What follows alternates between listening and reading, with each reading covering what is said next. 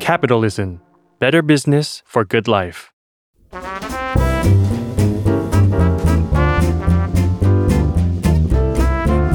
ปงนปตี ธุรกิจรอบครัว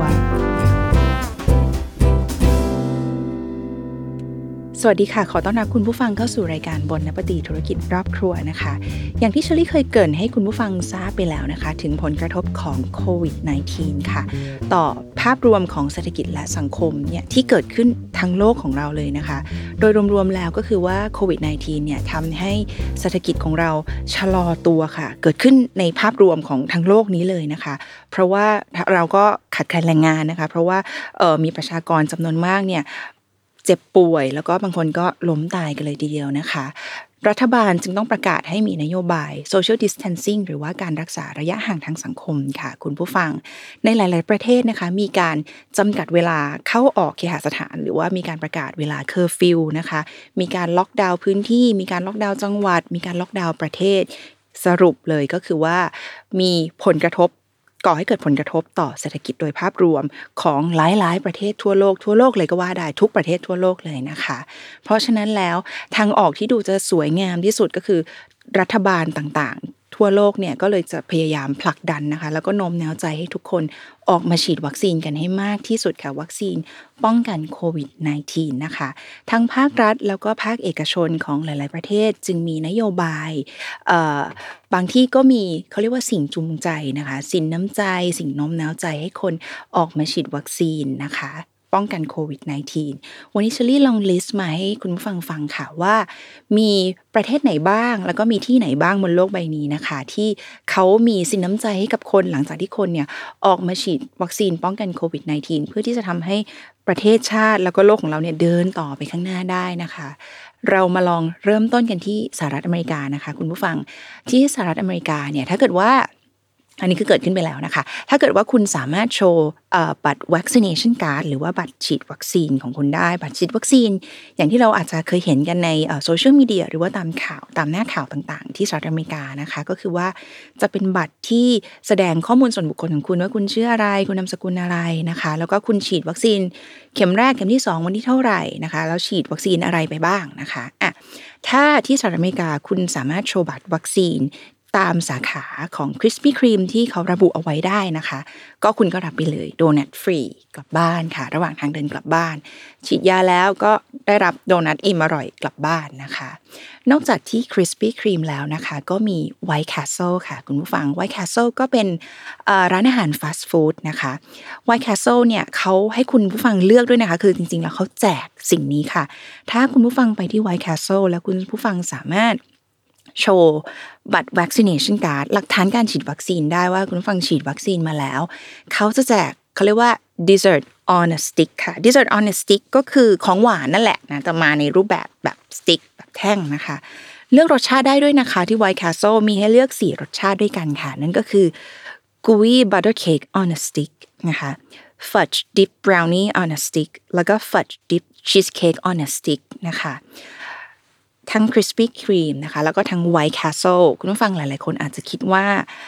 เราไม่ใช่สายของหวานดิฉันไม่ชอบสายของหวานดิฉันแบบไม่อยากกินของหวานนะคะ ถ้าอย่างนั้นลองเป็น Budweiser ดูดีไหมคะ Budweiser เขาแจกแหม Budweiser ก็ต้องแจกเบียร์อยู่แล้วเนาะ แต่ว่าจะแจกเบียร์จะแจกแอลกอฮอล์สิ่งของมึนเมา เขาก็จะต้องมีระบบสักเล็กน้อยนะคะสำหรับ Budweiser เนี่ยถ้าเกิดว่าคุณผู้ฟังสามารถ พิสูจน์ได้ก็คือไปที่เข้าไปที่เว็บไซต์ของเขานะคะ Budweiser แล้วก็ไปลงทะเบียน สามารถแสดงหลักฐานการฉีดวัคซีนได้ สามารถแสดงหลักฐานได้ว่า คุณมีอายุครบ 21 ปีขึ้นไปแล้ว เท่านี้เองค่ะ คุณก็จะได้รับเบียร์ฟรีเลยอะสังเกตไหมคะตั้งแต่ list มาก็จะมีมีโดนัทมีของหวานนะคะ แล้วก็มีเบียร์มีแต่ของกินทั้งนั้นเลยนะคะ จริง ๆ แล้วนอกจากของกินมีอย่างอื่น ๆ ด้วยค่ะภาคเอกชนภาคอื่น ๆ บริษัทอื่น ๆ ก็มีการมีการให้บริการอย่างอื่น ๆ ฟรีเช่นกันนะคะ เป็นของกำนัลละกันเนาะเป็นสินน้ำใจสำหรับคนที่ออกมาฉีดวัคซีนในสหรัฐอเมริกา นั่นก็คือเอออย่างเช่นนะคะที่นี่ค่ะ Staples and Office Depot ค่ะเนี่ยฟังชื่อก็น่าจะเดาออกแล้วนะคะ Staples and Office Depot Staples and Office Depot ก็คือก็จะเป็น ชลีเรียกว่าเป็นห้างร้านเนาะที่ขายอุปกรณ์ในสำนักงาน อุปกรณ์เนี่ยแหละของใช้ในสำนักงานนะคะ สิ่งที่เขาให้ก็คือเขาให้บริการการเคลือบบัตรฉีดวัคซีนฟรีค่ะ เพราะเขาให้เหตุผลไว้ว่า เขาต้องการให้คุณเก็บบัตรวัคซีนอยู่ในสภาพที่ดีที่สุดให้ได้นานที่สุดนะคะ โอเค ดูก็จะเป็นประโยชน์กับเราเหมือนกันนะคะเนี่ยบัตรวัคซีนก็จะอยู่ในสภาพดีถ้าเราไปเคลือบมันไว้นะ นอกจากเอ่อ Staples and Office Depot แล้วนะคะ ก็มี Uber กับ Lyft ค่ะ L Y F T Lyft เนาะที่เมืองไทยเราอาจจะยังไม่เคยเห็นเอ่อแอปพลิเคชันนี้กันนะคะ Lyft แต่ว่าที่อเมริกาก็เป็นที่นิยมเหมือนกัน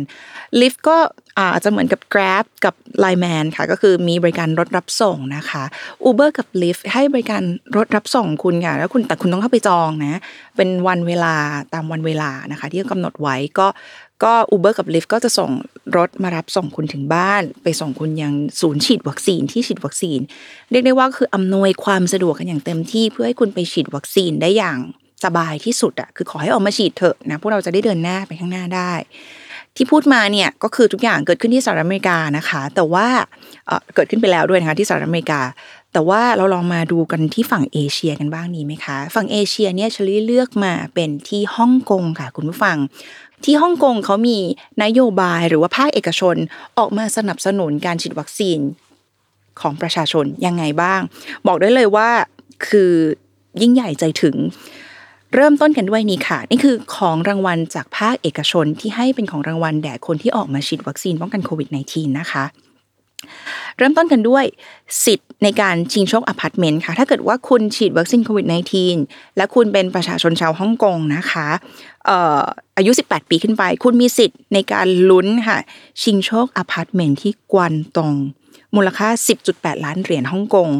ชลิแปลงเป็นเงินไทยให้นะคะ 10.8 ล้านเหรียญฮ่องกง แปลงเป็นเงินไทยก็จะประมาณ 50 ล้านบาท จาก Sino Group และ Chinese Estates Holdings Limited ค่ะ ซึ่งปัจจุบันนี้ก็ได้ผู้โชคดีไปแล้วนะคะ แสดงความยินดีด้วยโชคดีจริง ๆ ค่ะ เป็นเชฟชาวฮ่องกงวัย 35 ปีนะคะ ได้อพาร์ตเมนต์ฟรีไปเลยราคา50 ล้านบาท จากเพียงแค่การไปฉีดวัคซีน 2 เข็มเท่านั้นเองนะคะ ยังไม่หมดเท่านั้นค่ะ อันนี้แค่เริ่มต้นค่ะคุณผู้ฟัง Prudential ฮ่องกงและ Prudential General Insurance ค่ะบริษัทประกันภัยเนาะเพราะฉะนั้นสิ่งที่เขาจะมอบให้กับผู้ที่ออกมาฉีดวัคซีนเป็นของขวัญเนี่ยก็คือเขาจะมอบเขาจะจับฉลากค่ะ แล้วก็มอบประกันสุขภาพมูลค่า 12 ล้านเหรียญฮ่องกง 12 ล้านเหรียญฮ่องกง ตีเป็นเงินไทยก็ประมาณ 55.6 ล้านบาทนะคะเป็นเวลา 10 ปีเลยนะ ให้กับ 10 ผู้โชคดีที่ไปฉีดวัคซีนมาโอเค เรามาดูกันที่อภิมหาเศรษฐีอันดับหนึ่งของฮ่องกงอะคนที่รวยที่สุดในฮ่องกงนะคะหลี่กาชิงค่ะ อภิมหาเศรษฐีที่มั่งคั่งที่สุดในฮ่องกงคนนี้เขาแจกเป็นคูปองเงินสดค่ะ แต่ใจะเย็นก่อนนะคะ คุณฟังอย่าคิดว่าคูปองเงินสดเนี่ยมันแค่แบบหนึ่งพันสองพันสามพันบาทหรือเปล่า ขึ้นชื่อว่าคนที่รวยที่สุดในฮ่องกงไม่ได้แจกแค่พันสองพันสามพันบาทนะคะ ถ้าเกิดว่าคุณเป็นประชาชนชาวฮ่องกงอายุ 18 ปีขึ้นไปนะคะ ฉีดวัคซีนแล้ว 2 เข็ม คุณมีสิทธิ์ที่จะลงทะเบียนเพื่อที่ชิงโชค เพื่อที่จะชิงโชค เพื่อให้ได้คูปองนะคะ เป็น 36 คนที่โชคดีที่จะได้คูปองมูลค่า 20 ล้านเหรียญฮ่องกง 20 ล้านเหรียญตีเป็นเงินไทยประมาณ 90 ล้านบาท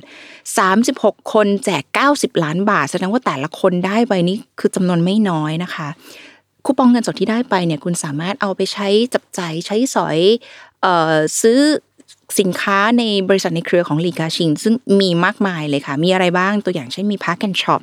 PARKnSHOP นี่ก็เป็นซูเปอร์มาร์เก็ตนะคะ ให้ลองนึกภาพเป็นเอ่อกูเม่มาร์เก็ตเป็นท็อปซูเปอร์มาร์เก็ตนะคะประมาณนี้นะคะเออมี PARKnSHOP มี Watsons มี Fortress นะคะ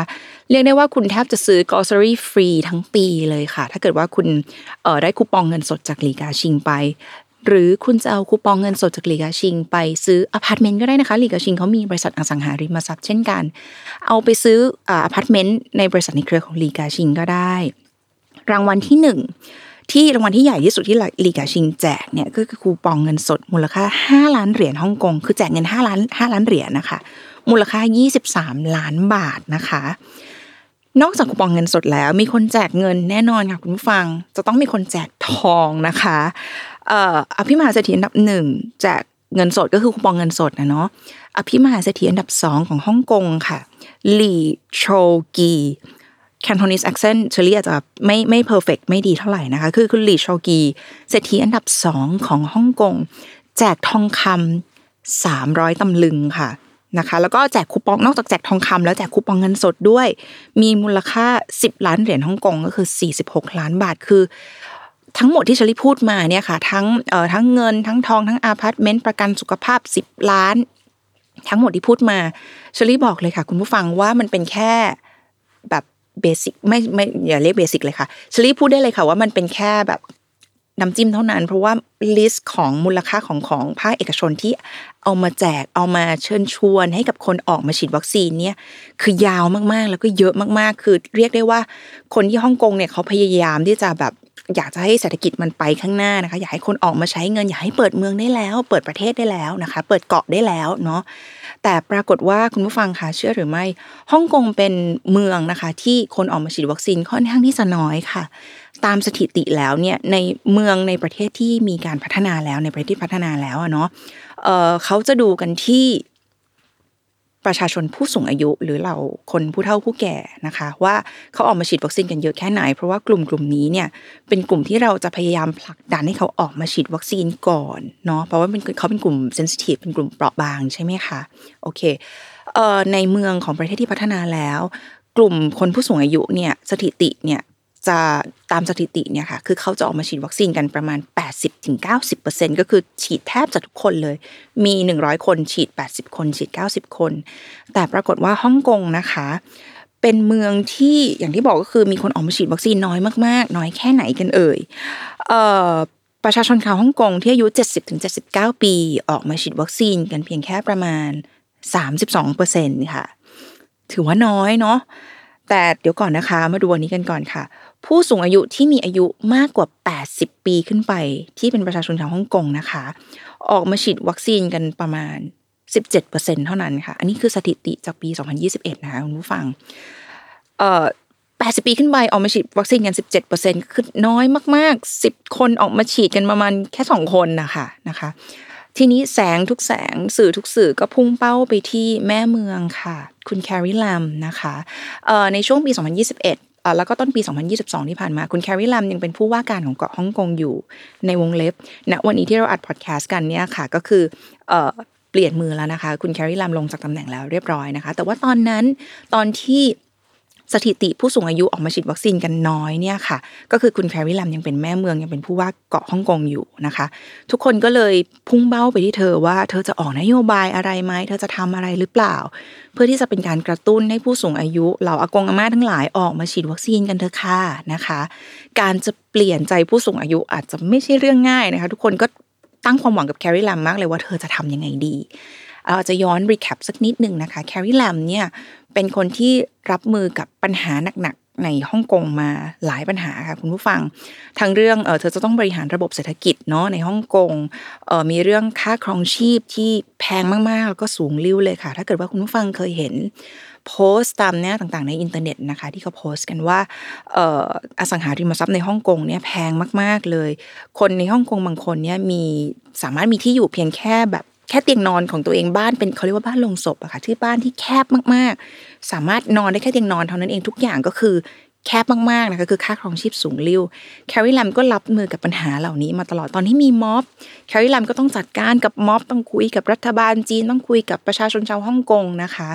ก็เรียกได้ว่าเธอรับมือปัญหาหนักๆมาอยู่หลายปี แต่ไม่มีปัญหาอะไรที่มันจะเร่งด่วนเท่าปัญหา ตอนนี้ที่เกิดขึ้นตรงหน้าแล้วค่ะ ก็คือว่าอากงอาม่าไม่ยอมออกมาฉีดวัคซีนกันค่ะ ทีนี้วันที่ 4 มกราคมปี 2022 ต้นปีที่ผ่านมานี่เองค่ะ คุณผู้ฟังแครีลัมเธอก็เลยออกมาแถลงการณ์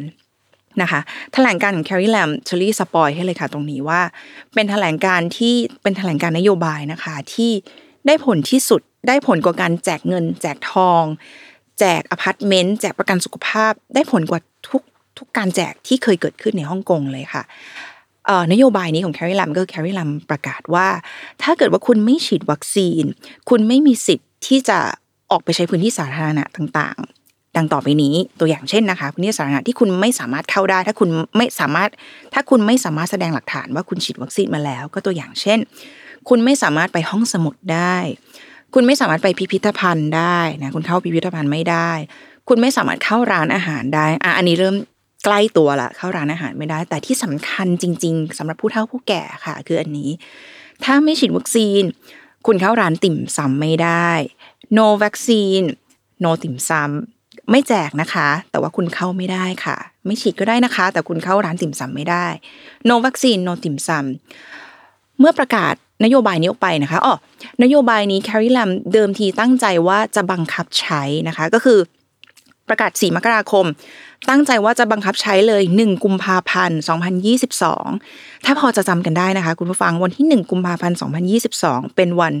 ตรุษจีนค่ะ ตามธรรมเนียมของคนจีนแล้วเนี่ยวันตรุษจีนเนาะอย่างที่เราเคยได้ยินกัน เราก็จะมีวันจ่าย มีวันไหว้แล้วเราก็จะมีวันเที่ยวนะคะ วันที่ 1 กุมภาพันธ์ตรงกับวันเที่ยวค่ะ คุณผู้ฟัง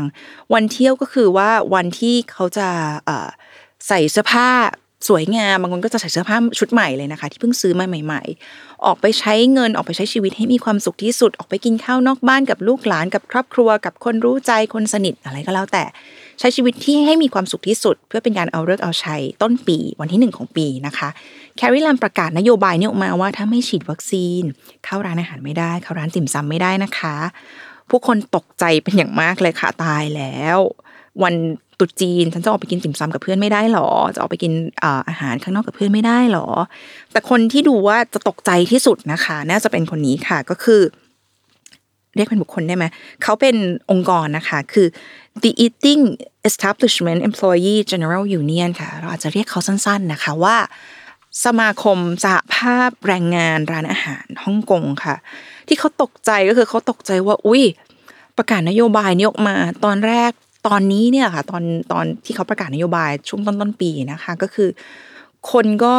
ออกมาจับจ่ายใช้สอยออกมากินข้าวข้างนอกน้อยอยู่แล้ว มีการประกาศนโยบายนี้ของแคร์รีแลมออกไป คนจะไม่ยิ่งน้อยเข้าไปใหญ่หรอคะมากินข้าวน้อยไปใหญ่หรอคะเออเราก็จะต้องเตรียมการเนาะสมาพันธ์ทางทางสภาพแรงงานว่าอุ้ยเราก็ยังไม่ได้เตรียมการด้วยเราก็ต้องเตรียมคนในการเทรนว่า ตรวจเอกสารในการฉีดวัคซีนต้องทำยังไง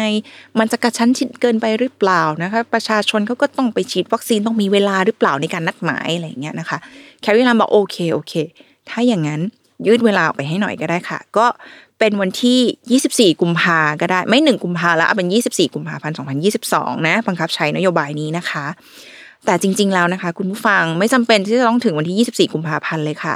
หลังจากที่ประกาศนโยบายนี้ออกไปเพียงแค่สัปดาห์เดียวเท่านั้นนะคะ ปรากฏว่าภาพที่เห็นก็คือ ศูนย์ฉีดวัคซีนที่ฮ่องกงนะคะ เต็มไปด้วยเต็มแล้วก็คลาคร่ำใช้คำนี้แหละค่ะคลาคร่ำไปด้วย ผู้เฒ่าผู้แก่อากงอาม่า บางคนก็คือเอ่อให้ลูกหลานเข็นวิวแชร์ไปนะคะ บางคนก็ถือไม้เท้าเดินไป แล้วก็คือ กรูกันไปฉีดวัคซีนค่ะ ไม่ไม่ไม่เอาแล้วค่ะ กลัวกลัวไม่ได้เข้าร้านติ่มซำนะคะ ไปฉีดวัคซีนกันใหญ่ เขาว่ากันว่าสมมติเวลาตอนเช้าที่ศูนย์ฉีดวัคซีนเปิด8ปดเก้าโมงเช้านะคะ แต่ละวันเนี่ยจะมีโคต้าสำหรับผู้ฉีดวัคซีน วันหนึ่งก็มีโคต้าที่เขากำหนดไว้อะเนาะตั้งแต่แคริลัมประกาศนโยบายนี้ไปโป้งเนี่ยเอ่อพอตอนเช้าเปิดศูนย์ฉีดวัคซีนปั๊บประมาณแค่ 20 นาทีเท่านั้นค่ะ ก็คือโคต้า walk in ของแต่ละวันเต็ม เต็มเลย ปกติที่มีโควตาเราก็ใช้ไม่หมดนะคะ walk-in แต่ละวัน มีนโยบายนี้ 20 นาทีเต็มแล้วค่ะเรียบร้อยเพราะว่าผู้เฒ่าผู้แก่ส่วนใหญ่เขาจะนัดกันไป camping นะคะ ก็คือไปแบบไปรอนะศูนย์ฉีดวัคซีนอากงอาม่าก็ก็นัดกันไปเอง เพื่อที่ว่าเออเป็นเพื่อนวัยเดียวกันรุ่นเดียวกันนะคะ เพื่อที่ว่าเขาจะได้ฉีดวัคซีนวันเดียวกันกับเพื่อนเขานะเสร็จแล้วก็นางก็จะเดินไปกินติ่มซำกันต่อด้วยความสบายใจนะคะ ปรากฏการณ์นี้เกิดขึ้นก็คือ มีผู้ฉีดวัคซีนออกมีผู้สูงอายุนะคะออกมาฉีดวัคซีนกันเป็นจำนวนมาก มีผู้เชี่ยวชาญหลายต่อหลายคนพยายามจะออกมาวิเคราะห์ค่ะว่ามันเกิดอะไรขึ้นเนี่ยทำไมนโยบายนี้ได้ผลซะเหลือเกินนะคะ สรุปสิ่งที่วิเคราะห์กันออกมาก็คือประมาณว่าข้อที่หนึ่งเอ่อทำไมการแจกต่างๆ แจกในเอ่อแจกอพาร์ตเมนต์เป็นสิบล้านเลยนะ เป็นหลายสิบล้าน ทั้งแจกอพาร์ตเมนต์นะ แจกเงินสด แจกทองคำแจกอะไรเยอะแยะมากมาย มันไม่ได้ผลเท่าการ ban คนไม่ให้เข้าร้านติ่มซำนะคะ no no vaccine no ติ่มซำนี่ดูแบบได้ผลชะงัดมากกว่าเยอะเลยเนาะเออเหตุผลที่อธิบายปรากฏการณ์นี้นะคะเขาก็บอกว่าเนื่องมาจากว่าถ้าเกิดว่าเวลาที่คุณจะชิงโชค ชิงโชคอพาร์ตเมนต์ชิงโชคทองคำชิงโชคกูปองเงินสดเนี่ยค่ะ คุณจะต้องอาศัยโชค คุณจะต้องอาศัยดวง คุณอาจจะเป็นผู้โชคดีที่ศูนย์จุดศูนย์ศูนย์ศูนย์ศูนย์หนึ่งเปอร์เซ็นที่จะได้โชค โชคนั้นนะคะ ที่จะได้เงินรางวัลก้อนใหญ่นั้น แต่ถ้าเกิดว่าคุณไม่ฉีดวัคซีน คุณไม่ต้องอาศัยโชคเลยค่ะ คุณมีโอกาส 100%ในการที่คุณจะโดนแบนไม่ให้เข้าร้านอาหาร ไม่ให้เข้าร้านติ่มซำนะคะเพราะฉะนั้นมันได้ผลแน่นอน ไม่ต้องอาศัยดวง ข้อ 2 นะคะเอ่อถ้าเกิดว่าเราเปรียบเทียบว่าคนรุ่นใหม่หนุ่มสาวชาวออฟฟิศหรือว่าอาจจะเป็นเด็กวัยรุ่นเนี่ยค่ะ เขานิยมนัดแนะไปเจอเพื่อนฝูงกันเอ่อนัดแนะ พื่อนฝูง หรือว่าจะเป็นคนรู้ใจนะคะ ไปที่คาเฟ่ไปที่ร้านกาแฟ ไปนั่งคุยกัน ไปนั่งอัปเดตชีวิต หรือว่าสถานะการทำงานอะไรต่างๆ กันไปนัดคุยกันอะที่ร้านกาแฟร้านคาเฟ่เก๋ๆสวยๆสำหรับผู้เฒ่าผู้แก่สถานที่ที่เขาจะนัดไปนั่งคุยกันแฮงเอาท์กันนะคะ ก็คือที่ร้านติ่มซำเพราะฉะนั้นคุณไปแบนเขาไม่เข้าเขาไม่ให้เขาเข้าร้านติ่มซำเท่ากับว่าคุณกำลังตัดเขาออกจากวงโคจรของเพื่อนเขาเขาจะไม่สามารถมีที่ที่เขาไปนั่ง กินติ่มซำกับเพื่อนแบบสบายใจกินน้ำชา ใช้ชีวิตแบบ slow life ได้อีกต่อไปอุ้ยอย่างนี้เขาไม่ได้เขาไม่ยอมนะคะ เพราะฉะนั้นเองค่ะนโยบายนี้ของแคริลัมนะคะ ก็จึงเป็นนโยบายที่ถือว่าได้ผลมากที่สุดเลยค่ะ no vaccine no ติ่มซำนะคะ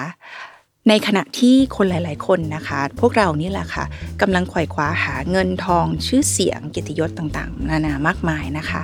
จริง ๆ แล้วสิ่งสำคัญที่ประเมินค่าไม่ได้สำหรับผู้สูงอายุ อาจจะเป็นเพียงแค่บทสนทนาบนโต๊ะอาหาร กับคนรู้ใจก็ได้ค่ะ ฝากติดตามหลากหลายคอนเทนต์ที่น่าสนใจเกี่ยวกับเรื่องราวธุรกิจรอบๆครัวได้ในรายการบนนปตีธุรกิจรอบครัว ทุกวันพฤหัสบดีจากทุกช่องทางของ Capital และ s ซ l m o n Podcast นะคะสำหรับวันนี้บนนปตีค่ะ